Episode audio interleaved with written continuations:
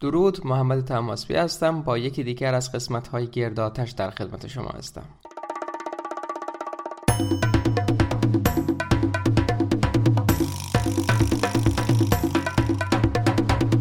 این اولین قسمتی هست که به صورت مصاحبه ضبط شده و این قسمت مصاحبه ای هست با دوستم امین که سالهای خیلی زیادی هست که از آشنایمون میگذره.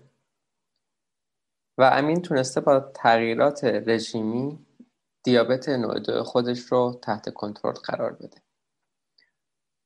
توضیح اضافی نمیدم چون که مصاحبه یکم طولانی هست که وقت بیشتری از شما گرفته نشه. بعد از پایان مصاحبه یه کوچولو برمیگردم یه نکته رو که توی مصاحبه فراموش کردیم در موردش صحبت بکنیم اضافه می‌کنم.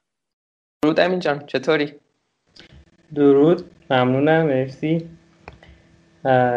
امروز قراره که راجع به دیابت این قول بیشا خودم صحبت کنیم.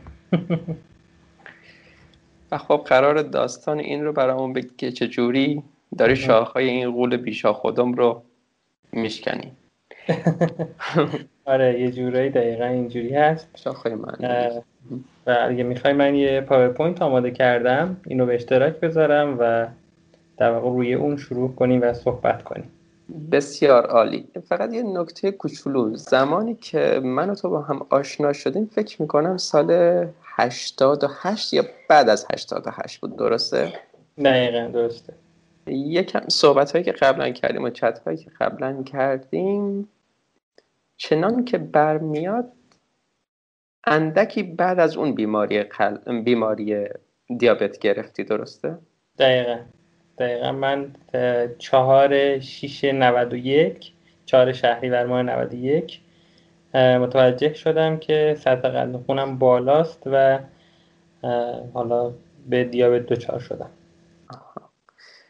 OK. خب پس بی زحمت share screen بکن و اون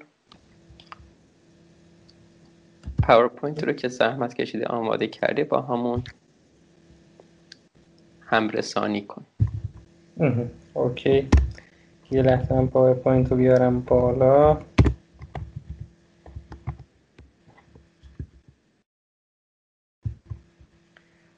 خب. الان سفر رو می‌بینی؟ آره الان سفر رو می‌بینم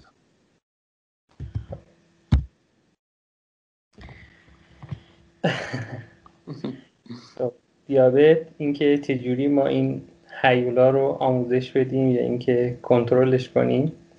این سوالیه که از اون روزی که من به این درد یا بهتره بگم اختلال چون هیچ وقت اسم اینو مریضی و درد و بیماری نذاشتم. همیشه اسمشو اختلال گذاشتم. از اون روزی که من به این اختلال دچار شدم همیشه این تو ذهن من بوده که خب اینو یه روزی کنترل می‌کنم و مهار می‌کنم و اینکه همیشه این سوال بوده که خب حالا چه جوری میشه این کارو کرد و روش های خیلی زیادی رو تا الان پیش بردم که بتونم این کار رو انجام بدم که خوشبختانه اخیرا یعنی توی تقریبا یک ماه پیش تا الان دو ماه پیش تا الان دیگه تقریبا تونستم مهارش کنم و اون راه حل مورد نظرم پیدا کردم. خب بریم سراغ گذشته. من یه آرشیو کامل دارم از آزمایش های هایی که توی گذشته دادم و سعی کردم اینا رو بیارم اینجا. این جوابی که الان اینجا هست حالا من میخونمش اون قسمت مهمشو.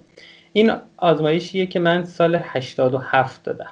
سال 87 من تقریبا 20 سالم بودم. اون تایم قند صبح من 95 بوده و تریگلیسیرید من 453 اون موقع زمانی بود که من داشتم برای کنکور کنکور سراسری آماده می شدم و یه مقداری استرس داشتم. اما چیزی که باعث شد من برم این آزمایش رو بدم این بود که یادمه توی یه هفته من یه بسته کامل شکلات چرب که مغز شکلات داشت مغز چیز داشت خیلی یعنی شیرین بود. من اینو خورده بودم و علاوه بر من کلا اون تایم به واسطه استرسی که داشتم احساس می‌کنم غذا مقدار زیادتر میخوردم و یه مقداری چاق شده بودم خصوصا نون چون خیلی دوست داشتم و اینو مثلا زیاد مصرف می‌کردم. خلاصه که اون تایم این تریگلیسیرید من اومده روی 453 و این در واقع یک هشدار اولیه بوده که متاسفانه من شاید خیلی جدیش نگرفتم.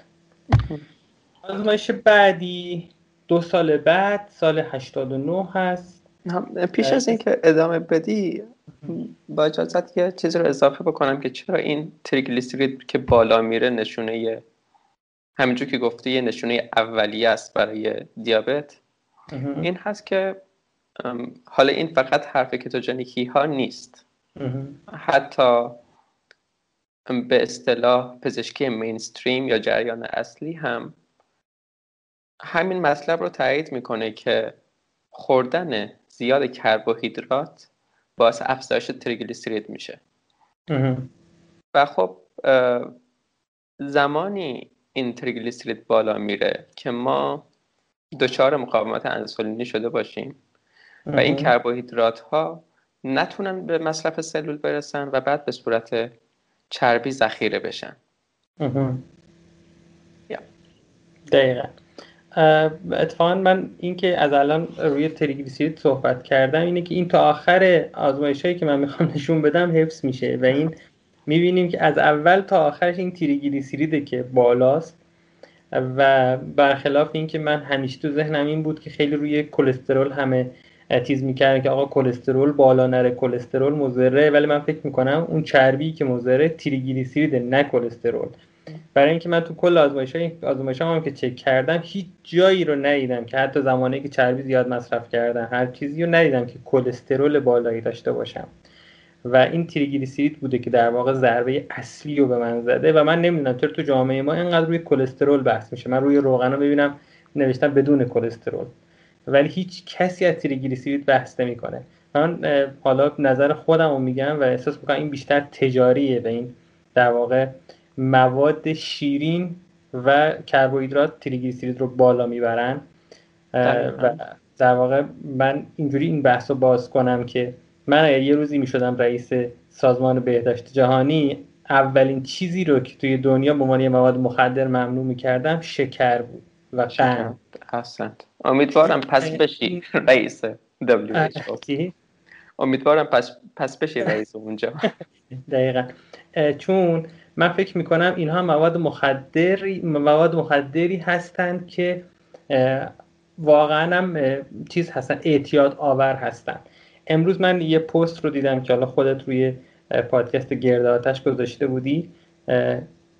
اون پست رو نگاه می‌کردم این که حالا بعد از یه مدت که رژیم کتوژنیک می‌گیری یه سری سیمتوم ها و علامت ها رو داری. یه لحظه به یاد این افتادم به یاد اون کسی فرستادم که به یاد کسی افتادم که اعتیاد داره و وقتی داره ترک می‌کنه یه سری نشونه ها رو داره. دقیقا من این نشونه ها رو احساس کردم این این اون نشونه هاست. ما به یه چیزی دوچاریم که وقتی می‌خوایم ترکش کنیم لاجرم بدنمون یه سری نشونه ها رو آشکار می‌کنه. و اینا اتفاقا نشونه های مثبتی خوبن. باید ما سعی کنیم اینو تحمل کنیم برای اینکه این ترک بشه و از بین بره. اون نیازی به وجودش نیست. و آره، الان باز توی خال. دقیقا همین جوره. ببخشید حالا صحبت رو قطع کردم. مثلا وقتی که یه نفر داره الکل رو ترک می‌کنه تریاک رو ترک می‌کنه وقتی که این رو بدنش بهش عادت کرده و داره جداش می‌کنه از خودش و داره مصرفش رو کم می‌کنه مطمئنا دردی رو متحمل میشه. ولی دواش این نیست که ما بخوایم اون تریاک رو بهش بدیم یا اون الکل رو بهش بدیم. در بیشتر مواقع البته. خب طبیعتا یه مشکلاتی پیش میاد. زمانی که اینها هست میشن ولی باید این مشکلات رو پشت سر بذاریم که به مرحله آره، بعدی برسیم. دقیقا. چون ما وقتی که یه فلشبک بزنیم به گذشته ها به گذشته هایی نه دور شاید بگیم 200 300 سال پیش که شاید بشر این قند ساده دستساز خودش حالا من نمی‌دونم از کی کشف شده بعد که اینو مصرف می‌کردیم ولی خب قبلش فلشبک بزنیم می‌بینیم که بشر بدون این داشته زندگی می‌کرده عمرهای طولانی داشتن.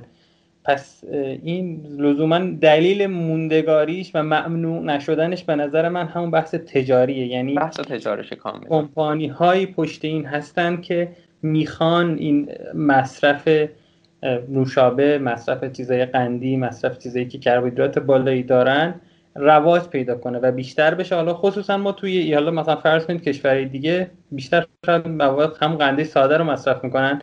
متاسفانه توی ایران بیس غذا برنج و نون هست. یعنی اصلا بیس رژیم ما مشکل داره. از بیس پایه پایه گذاری شده روی این. من فکر می‌کنم دلیل وزن بالایی که خیلی از ما ایرانیا داریم دلیل خیلی از مشکلاتی هم که داریم احتمالا به همین برگرده. حالا اینجا هم شاید پایه غذا آنچنان قندی نباشه. مثلا سیب زمینی رو مصرف می‌کنن ولی اصلا مثل ما ایرانی نیستن که بشقاب بشقاب برنج می‌خوریم. مقدارش بسیار کمتره. اما متاسفانه چیزایی که می‌بینم سر کلاس نشسته بودم یهو می‌دیدم که یهو صدای پس میاد یه نفر نوشابه باز می‌کرد. توی ایران خوشبختانه من اصلا چنین چیزی رو نمی‌دیدم که کسی توی کلاس نوشابه بخوره. ولی اینجا این چیزا خیلی رایجه که نوشابه رو برای اوقات فراغتشون بخورن. ما دست کم فقط با غذا میخوردیم. نوشابه و چیپس و اینها خیلی رایج هست که زمانی که قندشون میفته متاسفانه می‌خورن. و از این جهت خیلی اومدن رژیم خودشون رو خراب کردن با وجود اینکه بیسش پایش نون و برنج نیست. خب این آزمایش مربوط دو سال بعد از اون آزمایش سال 89 که می‌بینیم که قند ناشتای من 81 که از نرمالی رو نشون میده ولی همچنان تریگلیسیرید حالا پایین تر اومده ولی باز 220 هست که عدد پایینی نیست. بعد این آزمایش دو سال بعد از اون باز سال 91 این زمانیه که من اولین بار متوجه شدم که قند خونم بالاتر از سطح نرمال این همون اردی بهشتی هست که میگی درسته؟ نه این همون شهریوری این 187 هست. آها. 91 این چهار شهریور 91 هست آره. چهار شهریور 91 که من دقیقا اون روز متوجه شدم که این بالاست قند ناشته من 187 بوده که خیلی بالایی رو نشون میده تریگلیسیرید من 430 بوده. و باز می‌بینیم که تریگلیسیرید خیلی عدد بالایی داره به نسبت داره نشون میده و باز می‌بینیم با اینکه تریگلیسیرید انقدر بالاست ولی کلسترول 182 هست که حالا تا 200 در واقع نرمال هست. یعنی حتی با اینکه من اون موقع دقیقا داریم می‌بینیم که رژیم درستی نداشتم مطمئنا که اینقدر تریگلیسیرید بالایی داشتم ولی باز کلسترول حتی از نرمال خارج نشده. و این و یه چیز کوچولو هم اضافه بکنم. اصلا کلسترول توی یکی از دو تا از قسمت ها در واقع در موردش صحبت کردم کامل که چرا شد آدم بده داستان؟ آره. و اصلا به اشتباه شد آدم بده داستان. در واقع حتی احتمال خیلی زیادی وجود داره که کلسترول یه عامل دفاعی هست و خودش مثل یه سپر مثل یه جان نسار میره جلو عامل های متجاوز و عامل های بیماریزا و خودش خودش رو فدا می‌کنه به قیمت اینکه فشار کمتری به سیستم ایمنی ما بیاد. یعنی به عنوان بخش از سیستم ایمنی ما کار می‌کنه. و اصلا به اشتباه شده آدم بده. داستان و خب داستانش هم کامل توی اون قسمت گفته شده. دقیقا. تمام اون رو قسمت رو گوش داده بودم و احساس کردم که دقیقا چیزی رو داری میگی که من واقعا تجربهش کردم. چیزی رو داری میگی که من با گوشت و پوست خودم اینو لمسش کردم. شاید حالا یه کسی که به این چیز دوچار نیست این حرف رو میاد می‌زنه خیلی نشه روش چیز کرد ولی کسی که دوچار هست شاید خیلی بهتر بشه اینو فهمید که دیگه واقعا درسته. چون من اینو واقعا دیدم. الان تمام آزمایشات من آرشیوش هست و داریم ببینیم یکی یکی میریم جلو. خب این من اون موقع فکر کردیم که شاید اشتباه شده و شاید حالا این آزمایشگاه اشتباه کرده و ریچک شد دوباره این چک کردیم. فردای اون روز باز اینو من چک کردم و اومدیم علاوه بر قند ناشتا قند دو ساعت بعد از غذا رو هم گرفتیم قند ناشتای من اون روز 214 رو نشون داد oh my God. خیلی قند بالایی بود و من یادم اون روز اومدم و نون و پنیر فقط خوردم و برگشتم برای اینکه حالا حداقل دو ساعت بعد از خیلی بالا نباشه. حالا فکر کنم یه لیوان چای شیرین هم خوردم. یعنی چون بهم گفته بودن صبحونه ای که معمولا می‌خوری رو بخور. من همون صبحونه رو خوردم. نون و پنیر و چای شیرینی که شاید عادت داشتم به خوردنش. که به اصطلاح محیط آزمایش رو آشفته نکنی. آره دقیقا. و سعی کردم حتی شاید هر روز بیشتر از اینم میخوردم. سعی کردم یکم کمتر بخورم. ولی بعد اینکه دو ساعت بعد غذا رو دیدم که 349 رو نشون می‌داد دیدم که خیلی عدد بالاییه به نسبت. و تریگلیسیرید رو هم باز چک شده که 365 نشون داده که باز هم عدد کمی نیست. آره نسبت به قبلی کمتره اما باز عدد کمی نیست. و چرا این تریگلیسیرید هی بالا میره؟ تریگلیسیرید به عنوان سوخت بدن می‌تونه استفادهش بکنه. ولی قضیه این هست ما زمانی که کربوهیدرات می‌خوریم و این کربوهیدرات سطوح انسولین ما رو بالا می‌بره بدن میگه برو سراغ قند. و مشکل این هست که فردی که دچار چاقی میشه دچار دیابت نوع دو میشه دچار از پیش از اون دچار مقاومت انسولینی هست. سلولهاش اون انسول اون اون قند رو هم درست در رو بهش باز نمی‌کنن که واردشون بشه. و اینها به صورت بعدا ذخیره چربی در میان. و این انسولین هم تا بالا باشه اصلا بدن سراغ اون ذخیره چربی که به صورت حالا تریگلیسیرید هم هست نمیره و به خاطر همین هی این تریگلیسیرید میره بالا و چقدر هم جالب توی آزمایشات. البته اون موقع دردناک بوده ولی خب حالا که به گذشته نگاه می‌کنیم. بله. چقدر جالب اینو نشون میده که داره چه اتفاق توی بدنت میفته قبل از اینکه حتی قند ناشتای تو به 190 خورده بود حالا توی اون اسلاید قبلی توی اینی که 187 بود؟ 187 توی اینی که 214 برسه خیلی پیش از اون اون سطوح بالای تریگلیسیرید داشته می‌گفته که بدنت قادر به استفاده از اون سوخت نیست و در سطوح آره. بالا و بالاتر. دقیقا. اگه نگاه کنیم از سال 87 تا 91 یعنی چهار سال تریگلیسیرید من بالا بوده و به قول تو بدن من این هشدار این وارنینگ رو داشته به من می‌داده که این سطح بالاست. ولی من بیتوجهی کردم نسبت بهش و توجهی نکردم که خب حالا چیکار کنم بیاد پایین. چرا؟ چون فکر می‌کردم خب این چربیه دیگه. حالا منم جوونم مثلا. حل میشه درست میشه. فکر نمی‌کردم که این خودش منشه یه چیز خیلی بزرگتری بخواد باشه. که اون مقاومت انسولین هست. مقاومت نسبت انسولین در واقع یه جوری گویای باستاب دهنده اون مقاومت انسولینی هست. آره. دقیقا آفرین. شایدم این بوده که حالا من اون موقع اصلا نمی‌دونستم مقاومت انسولین یعنی چی. خلاصه من اومدم و یک هفته ورزش کردم و چیزایی مثل برنج و نون و سیب زمینی اینا رو خیلی خیلی کم کردم. قنده ساده هم کلا حذف کردم. و نتیجه خیلی جالبه. اینکه واقعا یعنی بشه با یک رژیم اینجوری توی یک هفته شما بیای قند خون 200 رو بکنی 100 حالا واقعا. اینو بهت گفتم. گفتم که وقتی من نتیجه رو دستگاه رو می‌بینم 100 این شاید مثلا به چشم تو مثلا 105 فرض کن یه عدد دیگه یه 5 تام تازه بالاست. ولی تو چشم من یک شاخ قول شکستنه یک دیو سپید رو از پای در آوردنه. یعنی 100 تا رو آوردن پایین خیلی سخته. واقعا. کار کسی واقعا درک می‌کنه که مبتلاست. کسی اینو درک می‌کنه که می‌دونه که در واقع به این درد به این اختلال دوچار هست و متوجه میشه که چقدر این زود می‌تونه بالا بره. ولی خب ببین با یه همچین کاری همون موقع یعنی من در واقع همون موقع بدونی که بدونم اصلا کتوژنیک چیه کتوژنیک رو اجرا کردم یه جورایی. و من کنجکاو شدم که این پیشنهادات بهت داد که قند و سیب زمینی و حالا قند رو خیلی ها میگن که کم بکنین چون که اصلا بیماری مثلا بیماری قنده. ولی آره. خب نون و سیب زمینی اینها رو چیزای معصومی می‌دونن. آره. خیلی مشتاقم بدونم که کی چنین پیشنهاد خوبی رو بهت داد. ببین اون خب دکتر معمولا همین رو میگن. میگن یه کف دست نون بخور صبح چه می‌دونم 5 تا یا 8 تا قاشق برنج بخور صبح مثلا.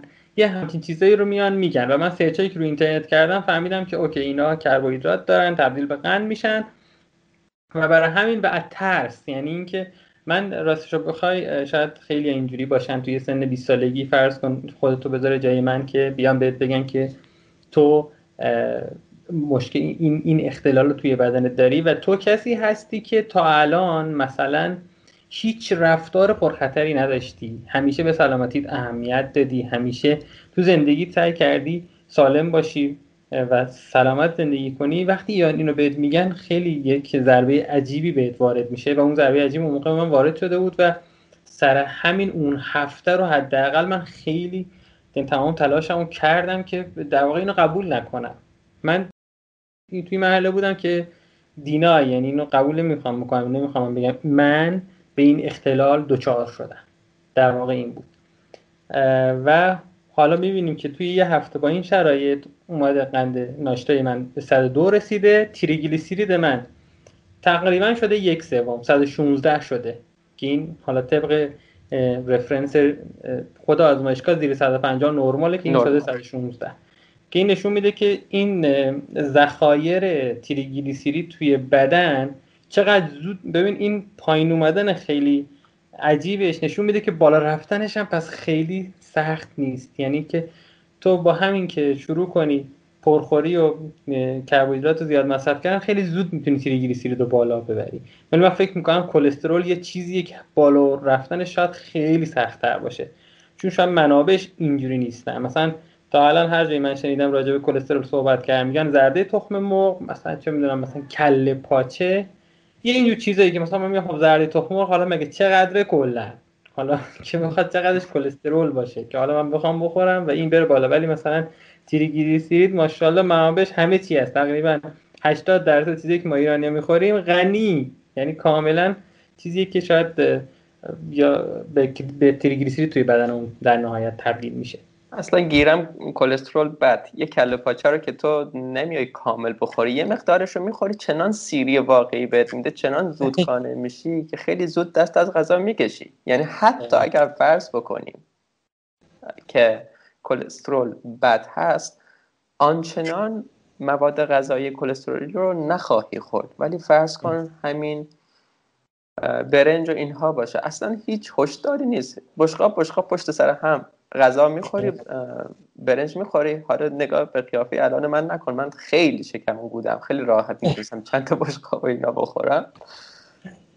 و اصلا بدنت هیچ اختاری به بهت نمیده. اصلا احساس اقناع و سیری نمی کنی و همینجور به خوردن ادامه میدی. ولی خب این دوتا آزمایش پایان ماجرا نبود.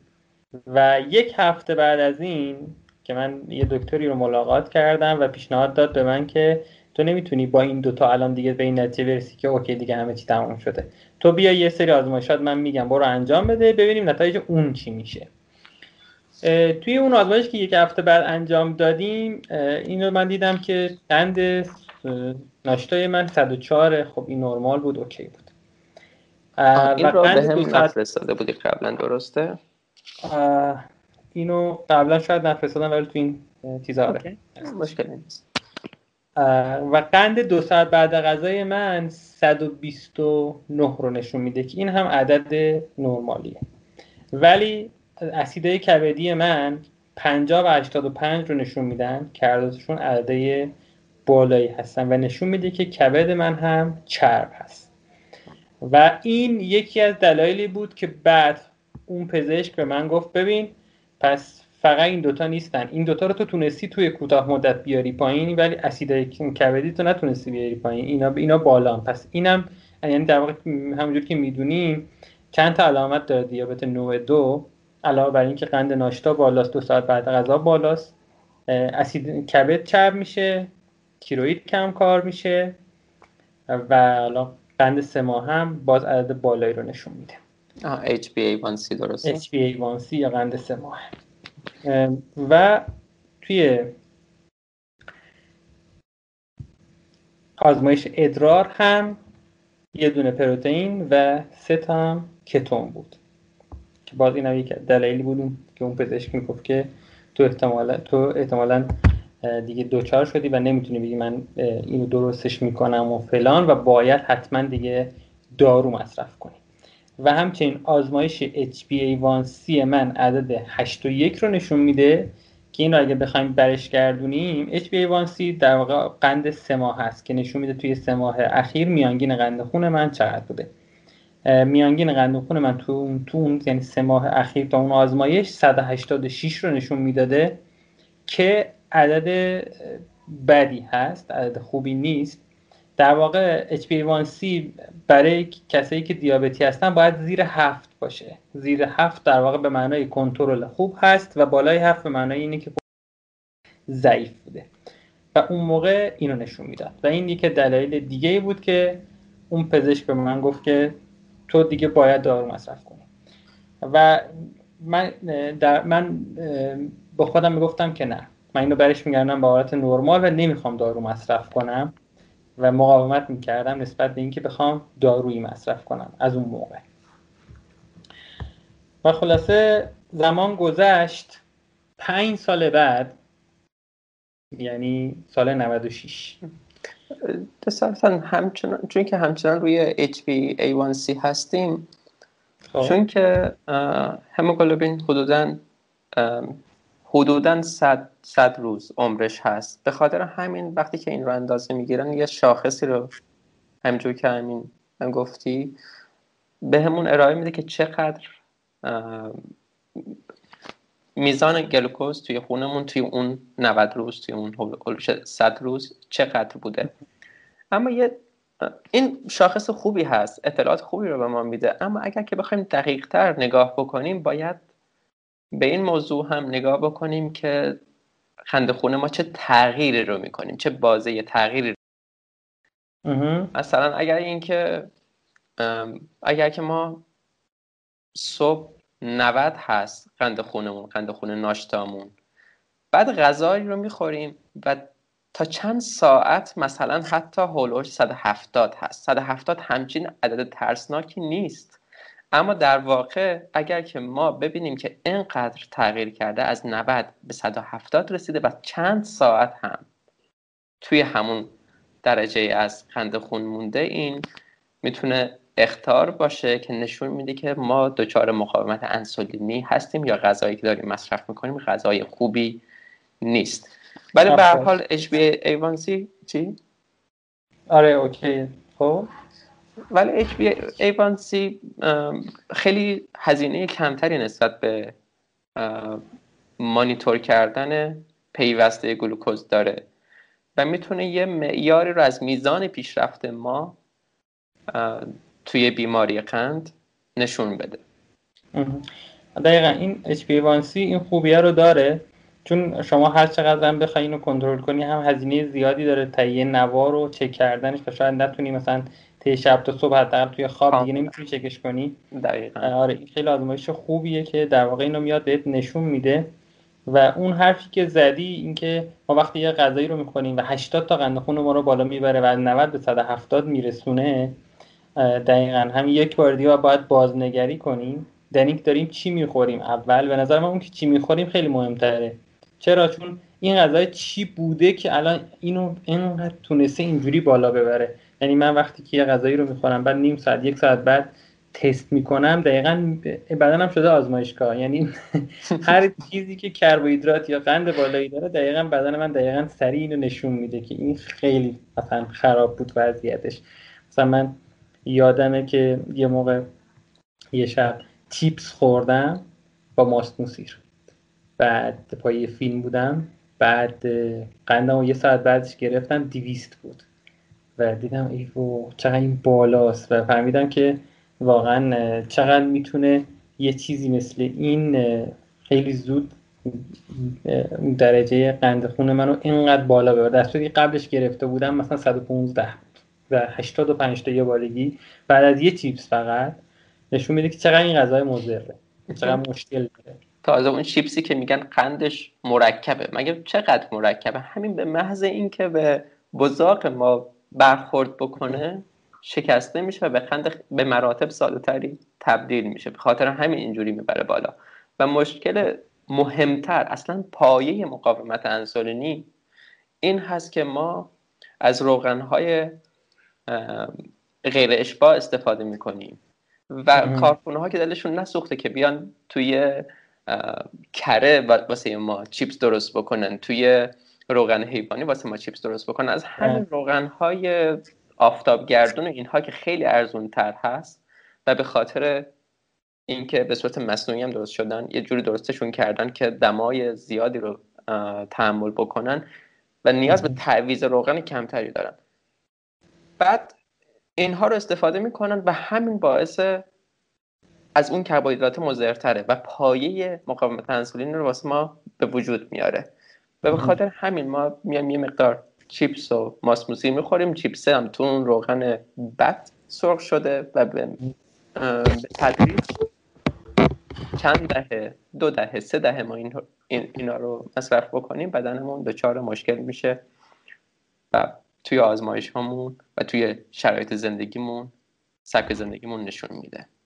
دقیقا. خب بریم سراغ بعدی. آزمایش بعدی مربوط به سال 96 هست. و پنج سال گذشته و من تو این پنج سال خیلی چیزا رو اومدم پیگیری کردم خیلی از روش ها رو تست کردم ببینم خب چه جوری میشه مثلا اینو برش کردون درستش کرد. مثلا یکی در اومده گفته برو از عطاری فلان چیزو بگیر خیلی تاثیر داره. یکی در اومده گفته مثلا برو فلان کارو کن. هر کی بالاخره پیشنهادی داده این و اون بر داروهای مختلف چیزای مختلف. ولی می‌بینیم که کماکان پنج سال گذشته و شرایط زیاد تغییری نکرده. شاید به صورت کوتاه مدت می‌شده یه چیزی بیاری پایین تر. مثلا من یادم مثلا دارچین مصرف می‌کردم و این دارچین مثلا قند من کلا مینداخت پایین کلا. یعنی اصلا منو به یه جایی میرسون که اصلا انقدر دیگه بعدش گرسنه نمی‌شدن که دیگه جلوی خودم نمی‌تونستم بگیرم یعنی شاید به صورت موقت می آورد پایین ولی راه راه حل همیشگی نبود مثلا با اینکه مثلا می‌گفتن خیلی خوبه. خلاصه چیزی که می‌بینیم باز قند ناشتا 176 هست تریگلیسیرید 407 و چیزی هم که می‌بینیم یه کلسترول 182 هنوز زیر حد نرمال یعنی در واقع هنوز توی محدوده نرمال هست. HDL کلسترول که ازش به عنوان کلسترول خوب یاد میشه C هست که در واقع اون دیزایربلش اون چیزی که مد نظر هست باید یعنی این این این اون کلسترولیه که پزشکا میگن باید هرچی بالاتر باشه بهتره. چون سی بوده گفتن این کمه باید بالای 60 باشه. و LDL کلسترول که 83 که زیر 130 و حالا که HDL رو هم گفتی چیزی که می‌تونه شاخص بهتری باشه برای نشون دادن بیماری احتمال بیماری قلبی. احتمال بروز مشکل قلبی. و این جور مشکل ها بیشتر نسبت LDL به HDL هست. نه LDL به تنهایی. و اگر که شما بیایی مثلا یه رژیم کتوژنیک رو استفاده بکنی حتی اگر که کلسترول تن بره بالا باید این رو هم در نظر بگیری که چه غذایی داری مصرف می‌کنی و چه غذای کلسترول تو رو بالا بالا برده. حتی اگر از این سطوح هم بالاتر بره باز اشکالی نخواهد داشت. خب و حالا چیزی که توی سال 96 ما دیدیم این بود ایوانسی من اچ بی ایوانسی قند میانگین قند سه ماهه من 7 و 9 دهم بوده که باز هم زیاد تغییری نسبت به قبل نکرده. اونم تو همین محدوده 7 تا 8 بود درسته؟ قبلی هم. آره. و دقیقا اونجا 8 و 1 دهم فکر کنم اونجا 7 و 9 دهم باز تقریبا همون محدوده است. و باز اسید کبدی من حالت نرمال رو نشون نمیدن اینجا بازم به همون ترتیب یعنی شرایط همون ترتیب قبلی که داشت رو بعد از پنج سال هنوز داره و هنوز من نتونستم به اون به هیچ راه حل معناداری برسم. یک سال بعد سال 97 من رفتم آزمایش دادم.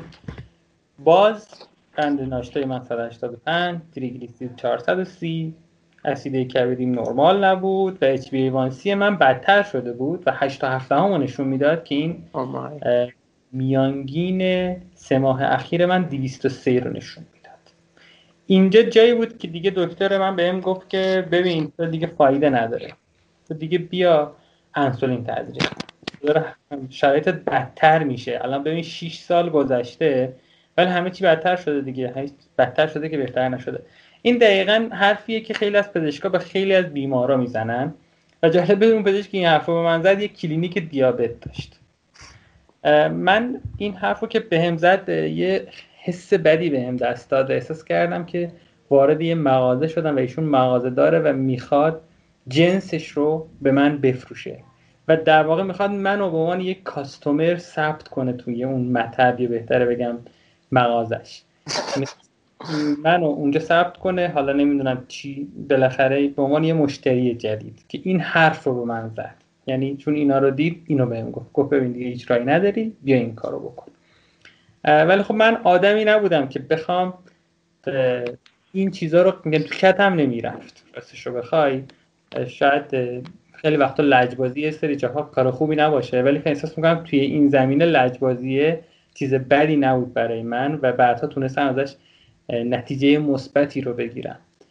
و من اون حرف اون رو قبول نکردم خلاصه و باز اومدم و سعی کردم روش های دیگه ای رو تست کنم. این دقیقا مثل اینه وقتی که تو بیای پیشنهاد تزریق انسولین رو بدی اینجوری هست که یه نفر اعتیاد داره بعد همون ماده رو که اعتیاد بهش داره بگی که تو سر حال نیستی الان. پس باید همون ماده رو که بهش اعتیاد داری بیشتر مصرف بکنی. بدن تو مقاومت پیدا کرده به این سطح انسولین. مقاومت انسولینی که پیش زمینه بیماری قند هست رخ داده و تو هی بیا انسولین بیشتر بهش بدی. انسولین بیشتر اول که پانکریاست اومده همه همه ظرفیت خودش رو به کار برده و تمام انسولین رو که تونسته وارد خونه تو کرده و همه این کاری که کرده نتونسته سطوح قند, قند رو نمبار بکنه. و بعد ما بیایم بگیم که حالا اونها جواب نداد بیشتر انسولین بزنیم. سطوح انسولین بیشتر میشه و مقاومت انسولینی بیشتر و بیشتر میشه و تا انسولین هم به این سطوح وحشتناک توی بدن باشن بدن باعث میشه که تا انسولین هست میگه که من دیگه سراغ چربی نمیرم سراغ ذخیره چربی نمیرم و دوباره همون چیزی که توی اسلاید اول گفتی تریگلیسیرید بالاتر و بالاتر میره. آره. و جالب بدونی حرفش به من این بود به می‌گفت ببین تو حالا میانگین اومده دیویست همین کسی که قبل از تو این مطب رفت بیرون دقیقا یادم یه طرفی بود عرب بود توی شیراز عربا زیاد میان برای دکتر این چیزا. یه جوونه عرب بود که تقریبا سی سالش بود. بهم گفت ببین همین میبین رفت بیرون. این کسی که الان قند خونش رو 800 این آرزو داره که یک روز بیاد و به دیویست برسه. یعنی چیزی که تو هستی آرزوی اینه. یعنی می‌خواست حتی این رو جلوی من یه چیز کوچیک جلوه بده. یعنی اینکه نه OK این نرماله حالا تو بیا. اینم تزریق کن بهترم میشه دیگه تمام میشه میره همه چیز. و این بیشتر به من در واقع بیشتر روی من فشار آورد. چون چرا؟ چون این نادیده گرفتن این skip کردن بیخود بیجا در واقع به عنوان یه دکتر به عنوان یه کسی که ببین من میگم چی؟ من میگم توی جاده ها علامت هایی که سرعت ممنوع رو نشون میدن معمولا ده تا پایین تر از اون چیزی که واقعا باید ممنوع باشه. یعنی لول هایی رو در نظر می‌گیرم. مثلا اگه اینجا تا 70 هم مجازه میان می‌زنن 60 چرا چون احتمال میدن بعضی زیر دستشون در بره. حالا 70 تا برن. برای همین یه دکتر نباید بیا بگه 200 نرماله. اون باید بگه که 100 هم خیلی نرمال نیست. تو باید بین 90 تا 100 باشی. 90 مثلا 105 هم باشی. نه اینکه در بیاد. من میگه نه. ببین فلانی 800 آرزوش نیست برسه به 200 یعنی خیلی بد نیستی. بیا اینو مصرف کن. آره همون توصیهش هم اگر که گوش می‌کردی همون انسولین رو می‌زدی و همون باز تغییر توی سبک تغذیه نمی‌دادی و دنبال راه حل نبودی. مطمئنا خیلی زمان کوتاهی. خدای نکرده به همون سطوح قند خون بنده خدا هم می‌رسیده که 800 بود. کما اینکه من کسایی سراغ دارم که دقیقا همینجوری هم هستن. ببین چیزی که می‌خوام الان اینجا راجع صحبت کنم بحث متابولیسم هست. و اینکه کلامت می‌خوای share screen قطع بکنی یه کمی روی ماهت رو هم ببینیم. همش روی اسلاید هست. OK یه لحظه. الان؟ خب در مورد یا متابولیسم. راجع به متابولیسم خواستم اینجا صحبت کنم. اینکه اول تا جایی که من می‌دونم متابولیسم با افزایش سن بالاخره کمتر و کمتر احتمالا میشه. و حالا وقتی میای احتمالا رو خیلی دوست داشتم. ها؟ این احتمالا رو خیلی دوست داشتم. آره. وقتی که میای به یه نفر تو این سن سال میگه الان انسولین تزریق کن فلان آیا تو باید اینم در نظر بگیری که این قراره توی ادامه زندگیش که حالا 20 سال از زندگیش مثلا 25 سال گذشته ایشون مثلا می‌خواد در 50 سال دیگه زندگی کنه این 50 سال آینده قرار متابولیسمش بیاد پایینتر. قرار بدتر بشه خیلی چیزا ورزش و تحرکش بیاد پایینتر. این این دیگه می‌خواد به کجا برسه؟ یعنی اینکه تو امروز داری به این میگی انسولین تزریق کن بعدش می‌خواد به کجا برسه؟ می‌شد چند سال که اینو داشت بهت می‌گفت؟ 24 27 سالم بوده تقریبا. آره 27 سالم بوده داشته اینو بهم و حالا اینکه گفتم بحث متابولیسم چون من یه مدت بعد متوجه شدم که انگار بدن من وقتی یه غذایی رو می‌خورم احساس می‌کنم خیلی وقت توی شکمم میمونه این و هضم نمیشه. اصطلاحا میگن سر دلم وای میسته پایین نمیره هضم نمیشه. و یکم که راجعش تحقیق کردم فهمیدم آها یه چیزی هست به نام متابولیسم یه چیزی به نام سوخت و ساز که یه سری چیزا بهش کمک می‌کنن. یادمه که وقتی که کره میخوردم خیلی بهتر می‌شد و باعث می‌شد که این شکر من کار کنه. و برعکس اون چیزی که میگن ضرر داره احساس می‌کنم بهم داره کمک می‌کنه این خوردن این کره. که بعد از اون من یه روز یه جایی بودم تو من یه مدت قهوه خورده بودم ازش زده شده بودم. چون بعد اشتباه خورده بودم. یه نفری بهم تعارف کرد که نبیه این قهوه رو حتما بزن. و من قهوه رو که زدم بعد اومدم خونه احساس کردم ضربان قلبم خیلی تند شده. نگو که یه دونه اسپرسوی چیز به من داده بود که سطح کافینش خیلی بالا بود. من هم مشکل با قهوه متاسفانه دارم. آره حالا من میگم مشکلم چجوری حلش کردم. خلاصه ما از اون روز دیگه احساس کردم چقدر چیز خوبیه قهوه و شروع کردم یه سری ورزش ها رو انجام مثلا هر صبح دیگه می‌رفتم پیاده روی هر صبح. فقط اشتباهی که می‌کردم این بود که اول می‌رفتم پیاده روی و می‌دونم صبحونه میخوردم. بعد انقدر گرسنم می‌شد که خیلی صبحونه میخوردم. و این اصلا اشتباه محض بود. بعد یه مدت فهمیدم که نه باید بعد از پیاده روی صبح بعد از صبحونه پیاده روی کنم. شروع کردم صبح می‌رفتم قهوه رو که می‌زدم اصلا دیگه بس می‌خواستم خونه بزنم بیرون. از بس که این سطح کافئین بالا بود.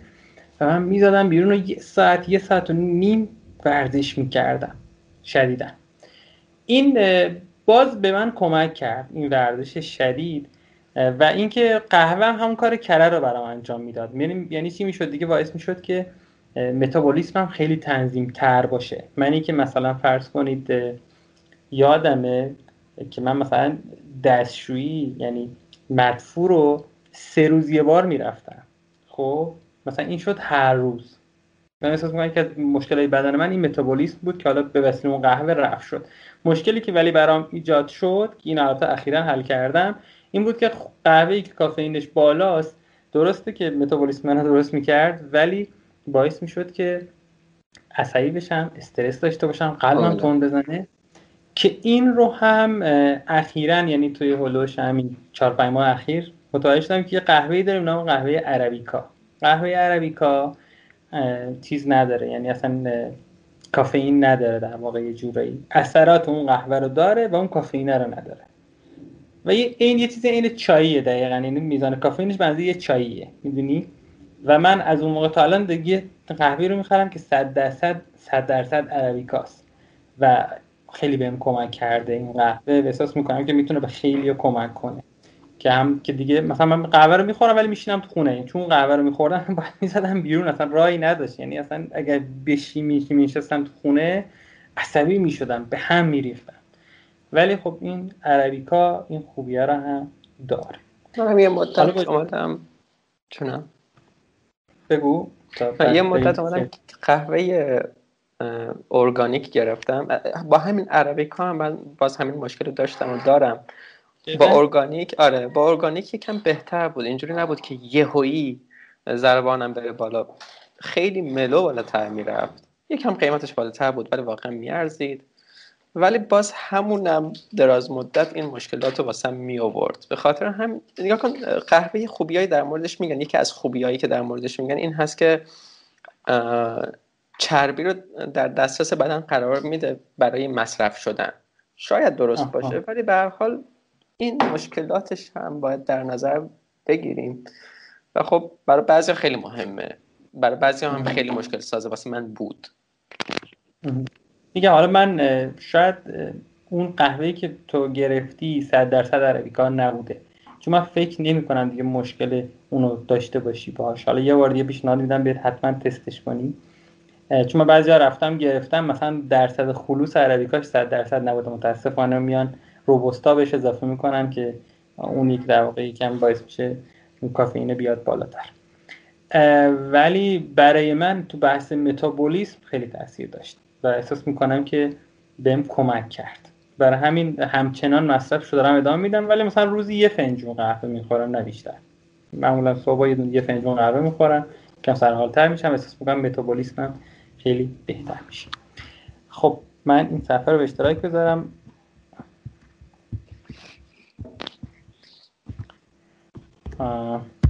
الان می‌بینی؟ آره. این یک سال بعدش سال 98 یا پارسال اینجا جاییه که دیگه حالا من تقریبا فکر می‌کنم سه سال هم بود که دارو رو داشتم مصرف می‌کردم. یکی دوتا هم نه تقریبا من روزانه 6 7 تا قرص مصرف می‌کردم. ولی خب باز با همه این شرایط هم چیزی که می‌بینیم اینه که قند ناشتا 174 عدد خوبی نیست. اینجا ظاهرا تریگلیسیرید اومده پایین. حالا من ولی من فکر نمی کنم یعنی فکر می کنم شاید اون هفته منتهی به اون آزمایش رو من حالا یا زیاد ورزش می‌کردم به خاطر ورزشه می اومده پایین یا اینکه حالا کمتر چیزی مثلا غذایی خوردم که باعث بالا رفتنش بشه. یه چیزی بوده اون وسط که این اومده 194 کرد باز همینم نرمال نیست چون زیر 150 باید باشه ولی 194 بوده. و این تنها جایی که تو کل این آزمایش هم ببینیم که یکم تریگلیسیرید اومده پایین تر این دقیقا هم زمانی که من قهوه مصرف می‌کردم و مثلا می‌رفتم میدویدم و اینجوری. و اسیدای کبدیم هم دیگه هر دوتاش بالا نیست یه دونش بالاست. یکم یعنی شرایط به نسبت بهتر شده. با وجود اون ورزش و قهوه و اینا شرایط بهتر شده ولی خب شرایط مطلوب نیست. اون چیزی که من می‌خوام نیست. و چرا میگم مطلوب نیست؟ چون باز نگاه می‌کنیم می‌بینیم که HbA1c قند سه ماهه من 7 8 داره نشون میده یا میانگین 177 که باز هم میانگین خیلی خوبی نیست و عدد عدد بالایی. هرچند ولی نسبت به اون نتیجه قبلی خب شاید خیلی بود. و بحث کمکار بودن تیروید که همچنان برقرار بوده اینجا. یه چیز کمکاری تیروید بعد از اینکه مشکل بیماری قند بروز پیدا کرده بود بروز پیدا کرد درسته؟ آره من فکر می‌کنم هم بعد از مقاومت نسبت به انسولینه که در واقع کبد چرب یا کمکاری تیروید اتفاق میفته و اینجا سه تا گلوکوز هم توی ادرار بوده و چیز چیز دیگه ای من البته نمی‌بینم.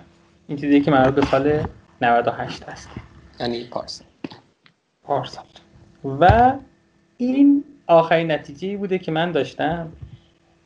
این نتیجه سال 99 هست. این نتیجه تقریبا مربوط به فکر می‌کنم یک ماه پیش بود. مربوط اون موقع است. این زمانی که من یکم با رژیم کتوژنیک آشنا شدم. و تصمیم گرفتم که مصرف کربوهیدرات رو بیام کم کنم و قند ساده هم به کمترین حد ممکن برسونمش. حد این بوده.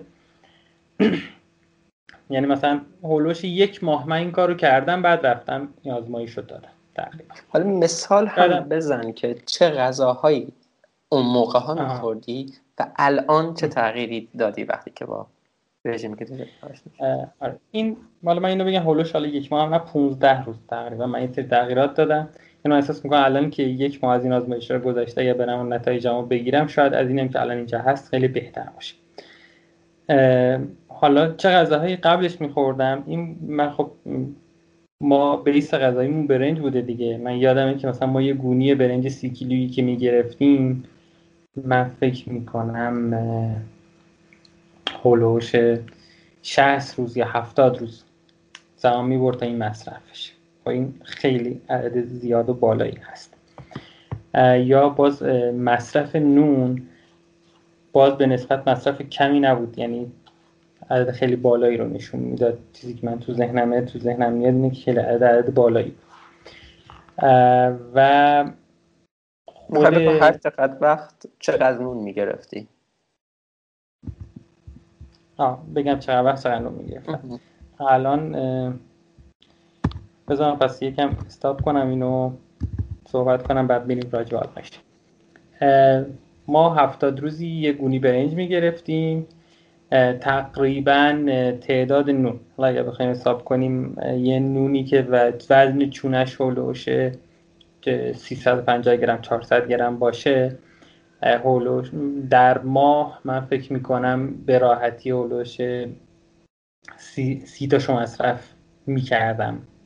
حالا ما تو خونه دو نفریم کلا. این حجم از نون بود. یعنی و غیر از این کامل. آره و غیر از این حالا نوشابه که سر جاش شاید مصرف می‌شد حالا شاید کمتر ولی می‌شد. قنده ساده باز به همون ترتیب. و من یه کاری که می‌کردم این بود که من خودم کلا خیلی عاشق چایی هم و چایی که فقط با قند بخورم. خیلی عجیب غریب عاشق این بودم. توی این مدتی که با رژیم کتوژنیک آشنا شدم همزمان با قند کامور هم آشنا شدم. قند کامور قندیه که حالا روش چیزی که نوشته از گلوکوز استفاده نمیشه از شیرین کننده های دیگه ای استفاده میشه. ولی واقعا روی من تاثیر گذاشت. چرا؟ چون شاید ایدئال نیست. من نمی‌خوام اینو اینجا مطرح کنم بگم ایدئاله. ولی برای من رفتن از قند ساده و قند کامور نکته مثبت رفتن از مثلا فرض کنید روزی یه بشقاب کامل برنج به اینکه حذف بشه یا اینکه مثلا بشه سه روز در هفته مثلا برنج بعد اونم بشه نصف بشقاب باز یه پله بود. چی میگم یه استپ بود به سمت جلو. چون احساس کردم که شاید یکم برام به شروع این به صورت کامل این رو خواهم قطع کنم یکم سخت باشه. نمی‌دونم شاید قطع کردن یه بارش درست تر باشه ولی من تا الان این کارو نکردم. یعنی یه جورایی دیدی به یه چیزی شک داری میگه میگه خالی یکم من اینو تست کنم ببینم چی میشه. اگه جواب داد خوب ادامه میدم. اتفاقا من همین اصل داشتم به یه نفر صحبت می‌کنم راجع به رژیم کتوژنیک بهش می‌گفتم. بهش گفتم که ببین تو رژیم کتوژنیک اینجوریه که شاید اوایلش با ترس و شروعش می‌کنی ولی نتایجش که هی می‌بینی اون دیگه نتایجش هست که تو رو به این سمت میکشونه که بیشتر بیشتر هی بیشترش کنی هی بیشترش کنی. یعنی انقدر در واقع از این خواب غفلت تو رو بیدار می‌کنه که یواش یواش به اینجا می‌رسی که خب دیگه چیه؟ خب اینم انجام میدم. دیگه چی باشه؟ اینم انجام میدم. یعنی یه رژیم اینجوریه. نه مثل مثلا رژیم های دیگه شاید محرومت می‌کنن هر روز تو دوست داری باز بخوری که تموم میشه. ولی احساس می‌کنم این یه چیزیه که یه راه جدید رو بهت نشون میده و یه افقی رو جلو چشت میاره که باعث میشه تو خودت بخوای که اینو هی بله. هر روز بیشترش کنی. کما اینکه برای من این اتفاق افتاده تا الان و تصمیمی که الان دارم اینه که من تا الان با وجود این تونستم به اینجا برسم. که حالا تا کجا رسیدمش رو الان می‌خوایم تو صحبت کنیم. و بعدش رو تصمیم دارم که به وسیله این رژیم چیکار کنم؟ کلا داروهامو هم کنار بذارم. یعنی چی بشن اینو برگردم و بشم اون آدم نرمال قبلی که بود و حتی بهتر از دقیقا همین جوری که واقعا تو یکی از چتامون هم داشتیم می‌گفتیم که اصلا همین بیماری قند که وجود اومد میشه برات یه موهبت همینجوری که واسه من چاقی و گرسنگی مکرر و اینها بعدا شد یه موهبت خوشحال بودم که این اتفاق واسم افتاد و به فکر راه چاره واسش بودم. در مورد قند قندهایی که حالا لزوما گلوکوز نیستن. یه چیزی که یه مشکلی که با اینها دارم این هست. یعنی حتی مثلا استیویا. استیویا کلا قندی نداره ولی شیرینی رو داره. فکر می‌کنم توی فارسی میگن شیرین گیاه ولی خب همون استیوی هم به می‌برن بعدا وقتی که وقتی که ما همین که یه ماده قندی رو یه ماده شیرین رو ببخشید یه ماده شیرین رو به زبونمون می‌زنیم و بعدا این شیرین رو شیرینی رو احساس می‌کنه. پانکریاس آماده میشه و میاد انسولین رو توی ترشح می‌کنه که بخواد با اون قندی که داره وارد بدن میشه مقابله بکنه. حالا مقابله خیلی حرف درستی نیست ولی بخواد اون قند رو کنترل بکنه. و به مصرف سلول برسونه یا بعدا به صورت اضافیاشو به صورت چربی ذخیره بکنه. یعنی وقتی که ما حتی یه چیز شیرین می‌خوریم که قند هم نداره این انسولین بالا میره و بدن سراغ چربی سوزی نمیره و بدن سراغ استفاده از سوخت های غیر قندی نمیره و قند رو میطلبه. میگه که الان به من قند نرسوندیم الان هم انسولین بالاست به من میگه که باید قند مصرف بکنی. پس این مشکل رو من با قندهایی که حتی گلوکوزی هم ندارن فروکتوزی هم ندارن دارم که به حال شیرین هستن.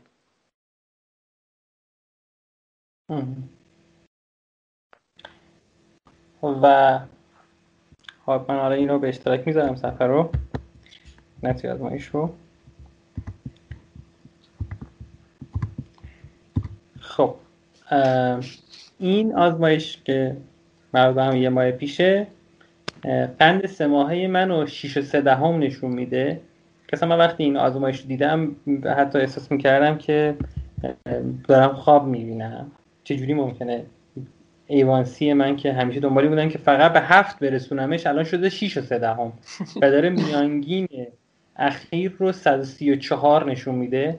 که حالا همجوری می‌دونیم بین 173 تا 125 یعنی نرمال. یعنی نشون میده که توی سه ماه اخیر من قندم نرمال بوده. در صورتی که من تو سه ماه اخیرش هم اینو رعایت نمی‌کردم و من تقریبا توی دو سه هفته اخیرش اینو رعایت می‌کردم. 15 روز یعنی... تقریبا قبل از این.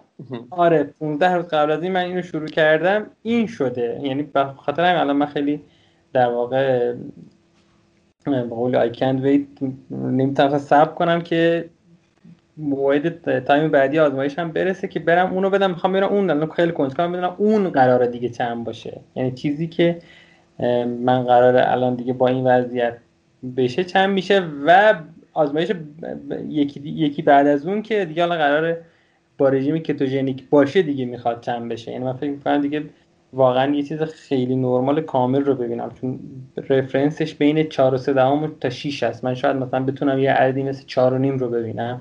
شاید خیلی عدد خوبی باشه. و اسم حالا فاستینگ بلاد شوگرت کلا میاد تو رنج نرمال قند ناشتا. الان 101 دقیقا رو لب مرز خوبه هستی. آره. 70 آوردی پایین. توی 15 روز. آره دقیقا. این چیزی بوده که در واقع من اون روز اون روز که آزمایش دادم نشون داده که قند ناشتای من 101 که گفتم دیگه شاید خیلی فکر کنم همین یه دونه بالاست ولی این در واقع هفتاد قبلی آوردیش اینجا. از 200 خورده ای قبلی آوردیش آره دیگه این دقیقا از 200 خورده ای که من خیلی وقتا می‌دیدم اینو آوردم به این که خیلی خوب بود. ولی همچنان ببین این تریگلیسیرید 275 دقیقا باز داره نشون میده. ببینی هنوز که هنوز این لعنتی یه چیزیه که اصلا به این راحتی ها دست بردار نیست. می‌دونی و شاید حالا توی این آزمایش این باری که دارم میرم میدم که حالا حتما باید به اشتراک خواهم گذاشت احتمالا که دیگه این تریگلیسیرید هم برگرده و دست بردار از این کاراش و بیاد زیر 160 و بازم می‌بینید که کلسترول باز نرمال و ما یه چیزا هم نرمال هست تازه این کامل هم همه چیزها رو رعایت نکردید. دارید آره تدریجی این تغییرات رو ایجاد می‌کنید و توی 15 روز اینجور نتیجه رو دیدی. 6 کیلو وزن رو هم بعدش توی یک ماه کم کردی. دقیقا. این یک چیزایی که به من داد همین بحث 6 کیلو وزن بود. خب؟ یعنی 6 کیلو از وزن من توی این مدت 14 15 روز هم کم شد. که این هر کی منو می‌دید تعجب می‌کرد که تو چیکار کردی؟ که این که اینجوری شد. من فقط یه جوابشون می‌دادم. می‌گفتن که من اومدم میزان برنج و قندهای ساده و نونی که میخوردم رو خیلی کم کردم. فقط همین. فقط کم کردم یعنی حتی قطع هم نکردم شده این. شاید قطع می‌کنم دیگه فرض کن چی بشه. راستش رو بخوای یک دلایلی که تا الان کتوژنیک رو کامل شروع نکردم یه تحقیقی بود که یه جا دیدم روی اینترنت بحث کتو اسیدوز که من اون موقع فکر می‌کردم برای کسی که دیابت نوع دو هم داره ممکنه این مشکل کتو اسیدوز ایجاد بشه. که البته بعدش تو بهم گفتی که نه این فقط بحث دیابت نوع یک هست و توی نوع دو اینو نداریم. و من دیگه از من جذب تر شد برای شروع کامل رژیم کتوژنیک این کیتو اسیدوسیس توی یکی از قسمت ها تو همون قسمت یکی کلسترول هم فکر می‌کنم در موردش صحبت کردم. کیتو اسیدوسیس زمانی رخ میده که اصلا هیچ انسولینی ترشح نمیشه. یعنی وقتی که دیاب... فردی که دیابت نوع یک داره و بدنش اصلا انسولین تولید نمی‌کنه این صفر بودن خیلی فرق می‌کنه با کم بودن. کم که باشه حالا یه جاهایی میگه که قند مصرف بکن ولی وقتی که سطوحش میاد پایین تر میره سراغ چربی. ولی وقتی صفر باشه داره به بدن دستور بدن اصلا انسولین نمی‌بینی که بهش بگه چربی رو مصرف نکن.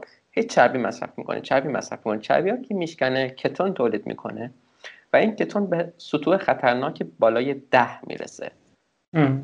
توی به اصطلاح نوتریشنال کتوسیس یا کتوسیس تغذیه‌ای که در پی تغذیه به وجود میاد این مثلا نیم تا یک و نیم هست. حتی تا رنج و حدود پنج و اینها هم باز اوکی هست. اون سطوح خطرناک بعد از اون رخ میده.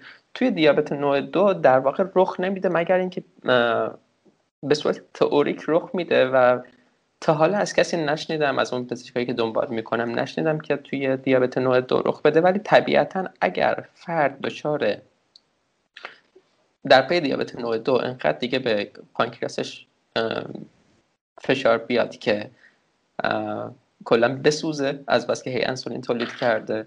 اون موقع توانایی تولید انسولین رو که از دست بده و انسولین دیگه هم تسریخ نکنه اون موقع این خطر وجود داره.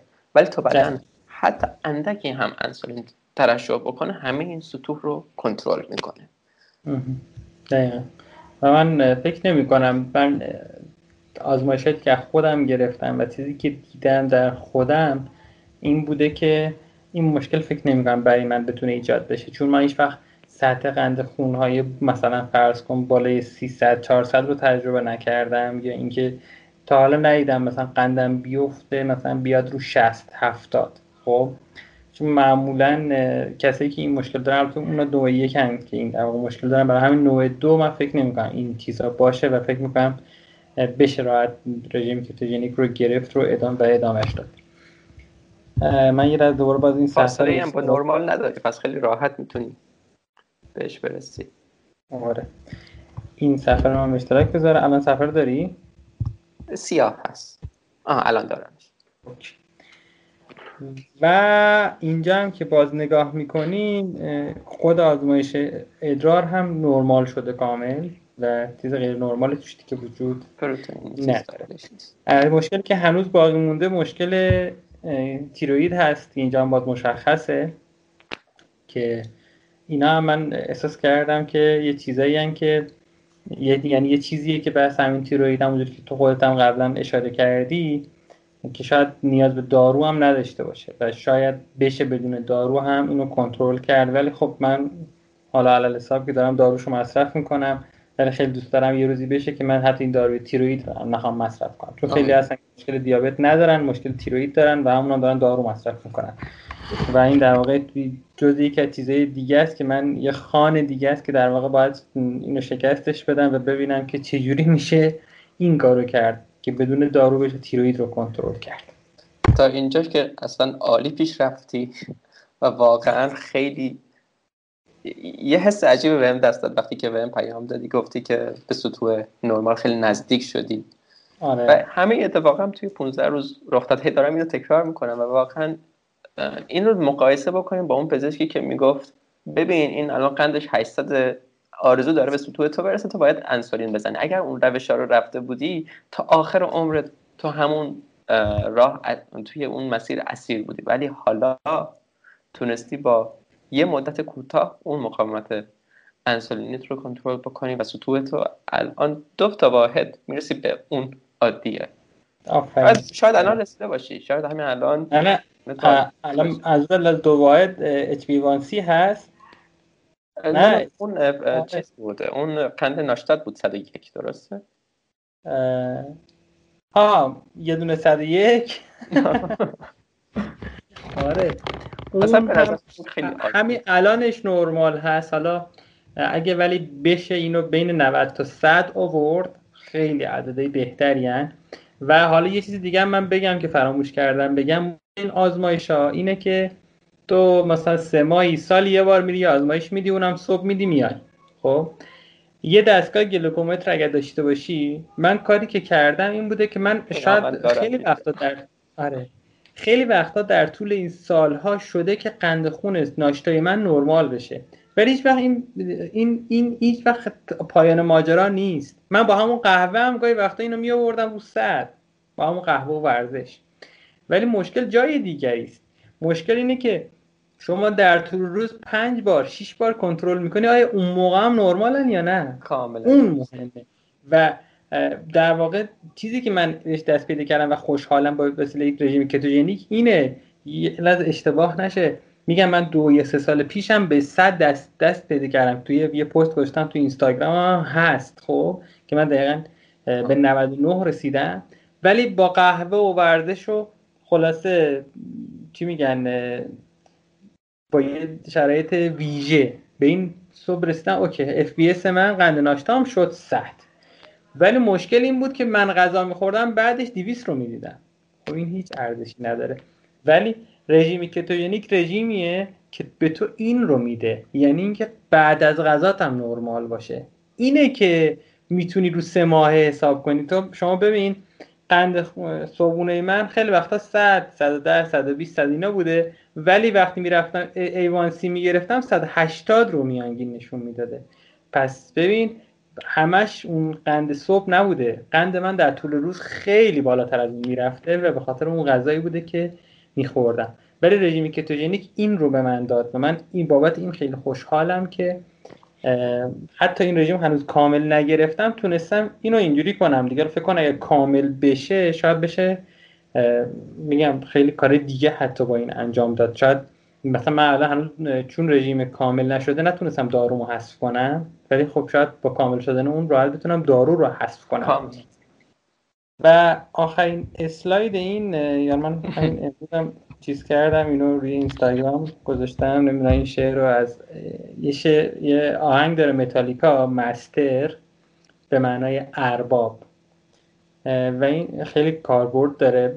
اینو برای کسی که اعتیاد دارن کلا خونده که در واقع اسم اون ماده که بهش اعتیاد دارن رو گذاشته مستر.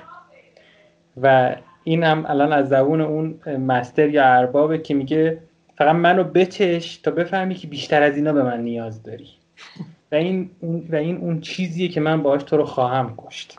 به اربابت احترام بذار. و این به نظرم حرفیه که شکر و کربوهیدرات دارن به ما میگن. و در واقع یه جوری دارن به ما میگن که من رو که بخوری تازه می‌فهمی که آها بیشتر از اینا به من نیاز داری و باید بازم بخوری بازم بخوری. چون متاسفانه چیزی که من تو زندگی خودم دیدم این بود که مثلا من یه مدت نوشابه میخوردم هر روز نیازم به این بدتر می‌شد.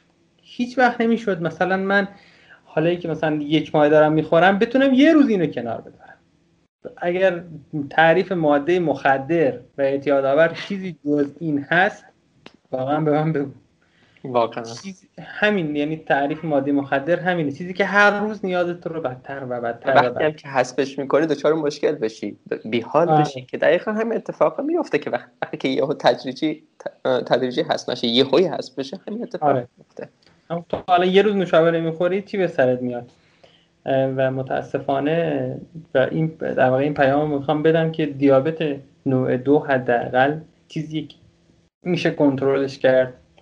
و باید از همون روز اول این رو به فال نیک گرفت. اینکه من اگه به این دچار شدم اسمشو نذارم مریضی اسمشو بذارم اختلال.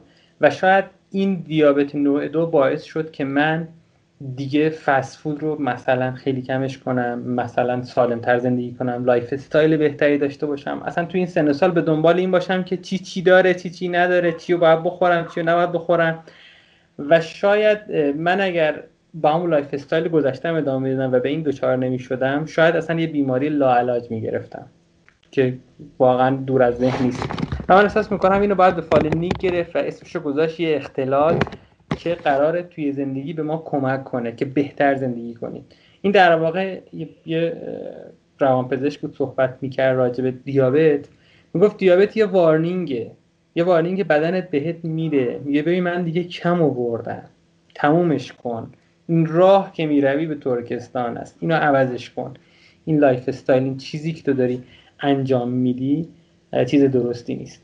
و این و چقدر خوبه دیگه توی سن سال کم اینو بهت بگن چون تو کار داشته من کارم اشتباه اگه تریگلیسیرید من داره یه روند دوازده ساله اینجوری خودش نشون میده من که تو این سن سالی که متابولیسمم بهترین حالت ممکنه در جوانترین حالت ممکن هستم قرار نیست که چه می‌دونم با همین روش برم تو 60 سالگی خبری نباشه دیگه. قراره که خیلی بدتر بشه. پس باید اینو لزوما عوضش کنم و باید سعی کنم با مطالعه به یه متدهایی برسم که بشه اینو کنترل کرد و تغییر ایجاد کرد.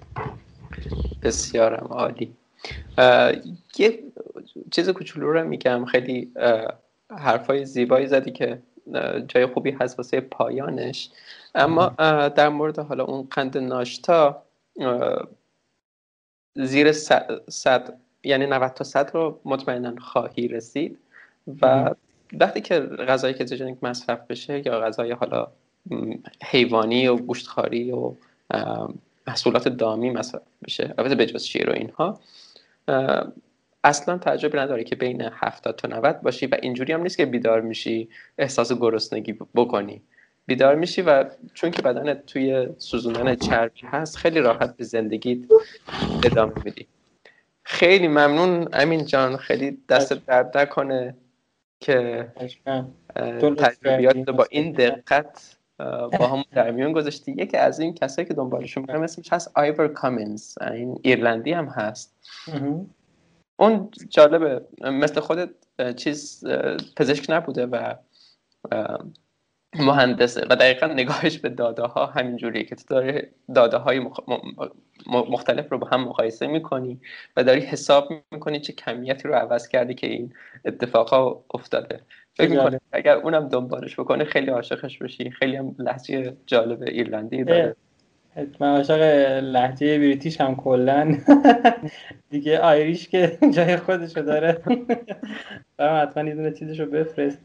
این علت این که من آرشیو کردم همه این نتایج رو همین بوده که من احساس می‌کردم که باید پارامترها رو نگه داشت. یه مشکلی که تو کل سیستم پزشکی ایران و شاید توی دنیا اصلا وجود داشته باشه همینه. هیچ وقت آرشیوی وجود یه طرف خودش یه آرشیو نداره و اطلاعات نداره. من احساس می‌کنم جامعه ما به جایی رسیده که و انقدر اطلاعات زیاد هست که هر کسی باید دکتر خودش باشه. پارامترهای بدن خودش رو بدونه بسنجه و آرشیو. یعنی ما زود فراموش می‌کنیم. یه نتیجه آزمایش من می‌گیرم. من حتی اون چیزی که سونوگرافی که کبدم انجام شده رو هم اسکن کردم یا عکس گرفتم روی Dropbox نگهشون داشتم. برای همین برای اینکه بتونم خیلی سریع برگردم که 6 سال پیش چی بود؟ 7 سال پیش چی بود 5 سال پیش چی شد چی شد چرا اینجوری شد؟ و بتونم یه آرشیو از خودم داشته باشم و چقدر خوبه کسایی که مبتلا هستن به حالا هر چیزی بتونن این چیزا رو نگه دارن یه جایی یه آرشیو داشته باشن که یه روزی مثل امروز همینجوری که این حالا صحبتی که ما داشتیم میگن خیلی کمک کرد می‌تونه کمک کنه و همچنین برای خود فرد می‌تونه چیز خیلی کمک کننده باشه یادداشت کردن اینها و نگه داشتنش. کاملا درسته چون که ما باید همینجوری که گفته پزشک خودمون باشیم چون که هیچ کس به اندازه خودمون دلش واسه خودمون نسوخته. ما این که داریم هر روز با خودمون زندگی می‌کنیم و تغییرات توی حالمون توی لحظه لحظه زندگی ما تاثیر داره.